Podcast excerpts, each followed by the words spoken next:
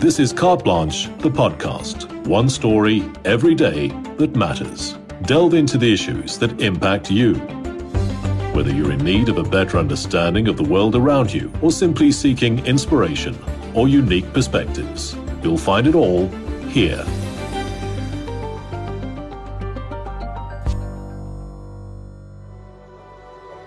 Some are calling it the future in a tiny bottle, life saving medicine for a group of rare genetic conditions. However, this so called liquid gold comes at a hefty price, one that few can afford. Thankfully, South African law dictates the cost should be covered by medical aids.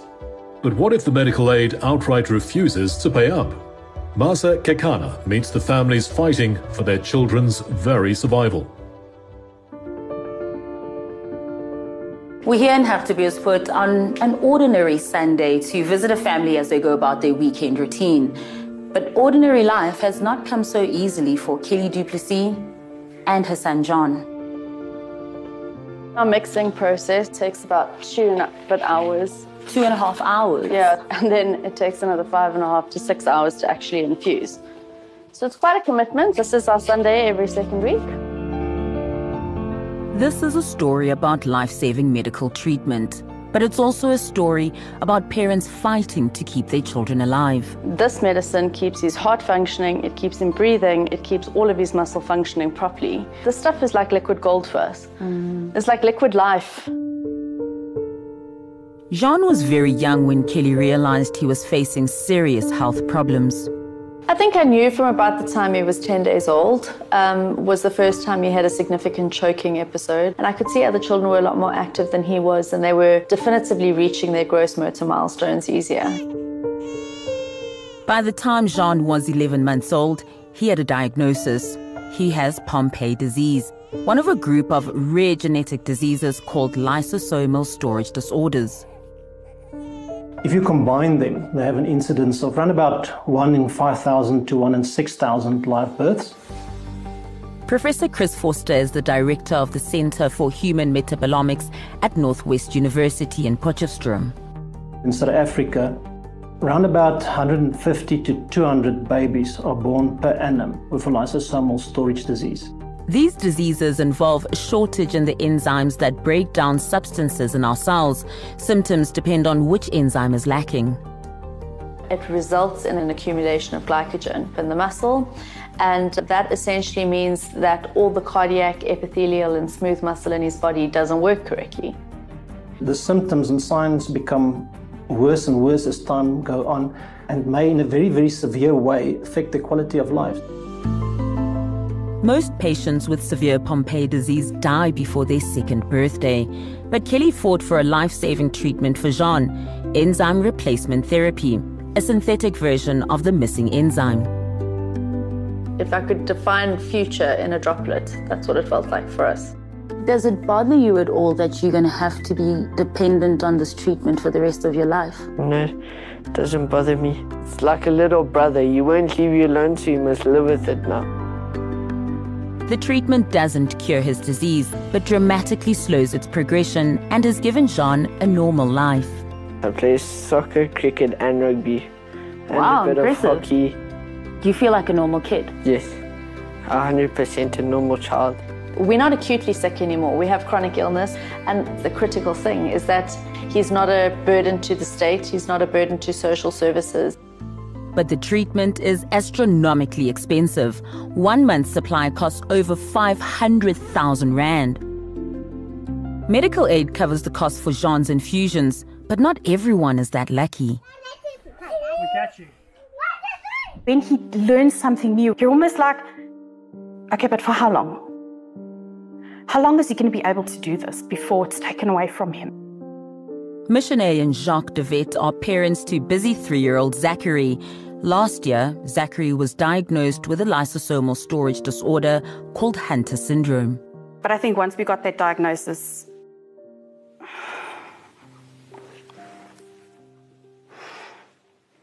sorry, it's life changing. To everyone else, he seems healthy, but he's got two leaking heart valves. Um, he's got delays in his development. As a mom, you don't have kids and think, you know, this is going to be your journey. Michenet and Jacques are fighting desperately to access enzyme replacement therapy for their son.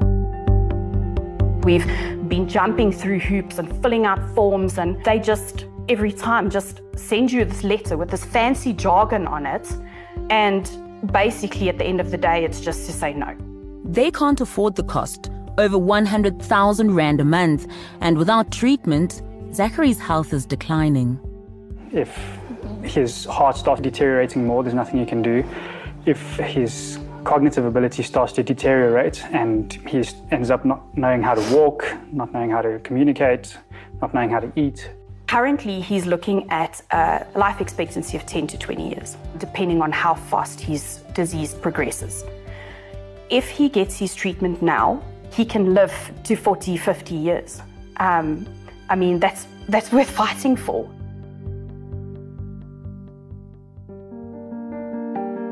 One of my own personal dreams is to one day become a mom. And I can't imagine that dream coming true, then being told that my child is suffering from a rare disease, finding out that there is treatment for that disease, but I can't access it. Life threatening lysosomal storage disorders are prescribed minimum benefit conditions. That is, conditions for which all medical aid schemes must generally fund treatment. It's not as simple as it's a PMB, it has to be covered. The regulations allow medical schemes to apply efficacy, evidence based guidelines, health economic guidelines, and consider affordability. Dr. Rajesh Patel is the head of health systems strengthening at the Board of Healthcare Funders, which represents the majority of South Africa's private medical schemes. There's infinite needs, but there's finite resources, and that finite resources need to be managed for servicing everybody out there. These are rare diseases. Is it really going to dent them that much? It can be. So you've got medical schemes of different sizes. You can't get to a scenario where meeting the one person's need results in that complete plan, say, losing all the money it has. And then you don't have money to pay for any claims for the rest of the population. Challenging a medical aids decision is an arduous process. First, the scheme's internal appeal process must be exhausted. Then the patient may approach the Council for Medical Schemes. In 2014, Kelly founded Rare Diseases South Africa, which has represented 17 patients with these disorders at the council. We have never lost a legal challenge. Never. Every single case that has been put forward through the regulator has been awarded in our favor. But sometimes it takes us three years. And in that three years, I mean, last year, at the end of last year, we had a case go forward. In the time that we argued that case, the child lost his ability to walk and talk.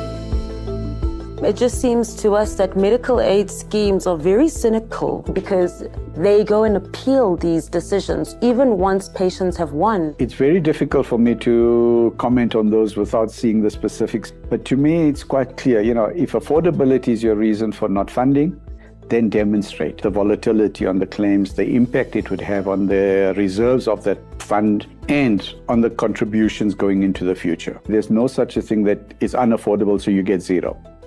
There is a certain amount that you can contribute towards, and that's what they need to determine.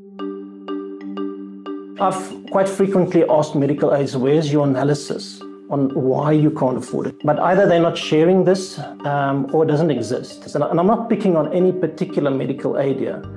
Um, I'm referring to every decision maker that denies a child access to life saving therapy without having made absolutely sure that there's no way to afford it.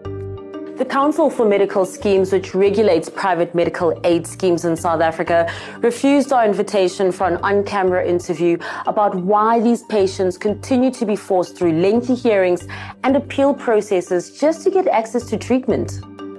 The regulator even declined to respond to our questions in writing, saying internal processes prevented engagement on the matter not being able to get the funding for the treatment that he needs, is that a slow death? And it's a hard death. I can't imagine myself going through it, let alone watching my child go through it. Zenolia Bowes knows that heartbreaking journey all too well. Her son Crescendo was diagnosed with Hunter syndrome when he was two. He would just sit on the on the stoop and watch other kids play. He couldn't like live his life to the fullest as a child. When Crescendo was 14, Zenolia got a job with a medical aid benefit, and he was approved for a six month trial on enzyme replacement therapy. It was like a miracle, and we could visibly see changes. What kinds of changes? His hands, he could he could grip. His breathing improved. His mobility, he had more energy. But then Zenolia changed jobs, and her new medical aid was not so sympathetic. She took the same steps, applying for the treatment, sending them motivation from the doctors. And at this point, he was at an age where he understood exactly what was happening. Treatment withdrawn, Zenolia looked on helplessly as the disease accelerated. He's now battling to walk from the bathroom to the kitchen to eat. It was like the same nightmare, but just 10 times worse. Crescendo was admitted to hospital with heart failure and passed away last year, aged just 16. One of the doctors called and she said, He's just not responding. And that's when I had to make a decision and decide when we'd have to switch off the life support. Rare diseases affect as many as 400 million people worldwide. But for many of these patients, they're isolated, poorly understood, and very vulnerable. That should make them the people we work harder to protect. But very often, their stories don't turn out like that.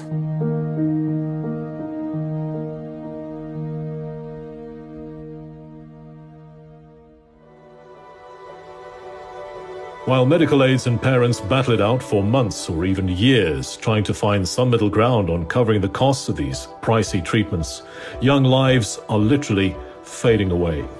Time is something these families simply do not have. Thank you for listening. For more episodes, be sure to subscribe to Carte Blanche, the podcast, wherever you find your favorite podcasts. While you're at it, why not rate and review us? We love hearing from our listeners.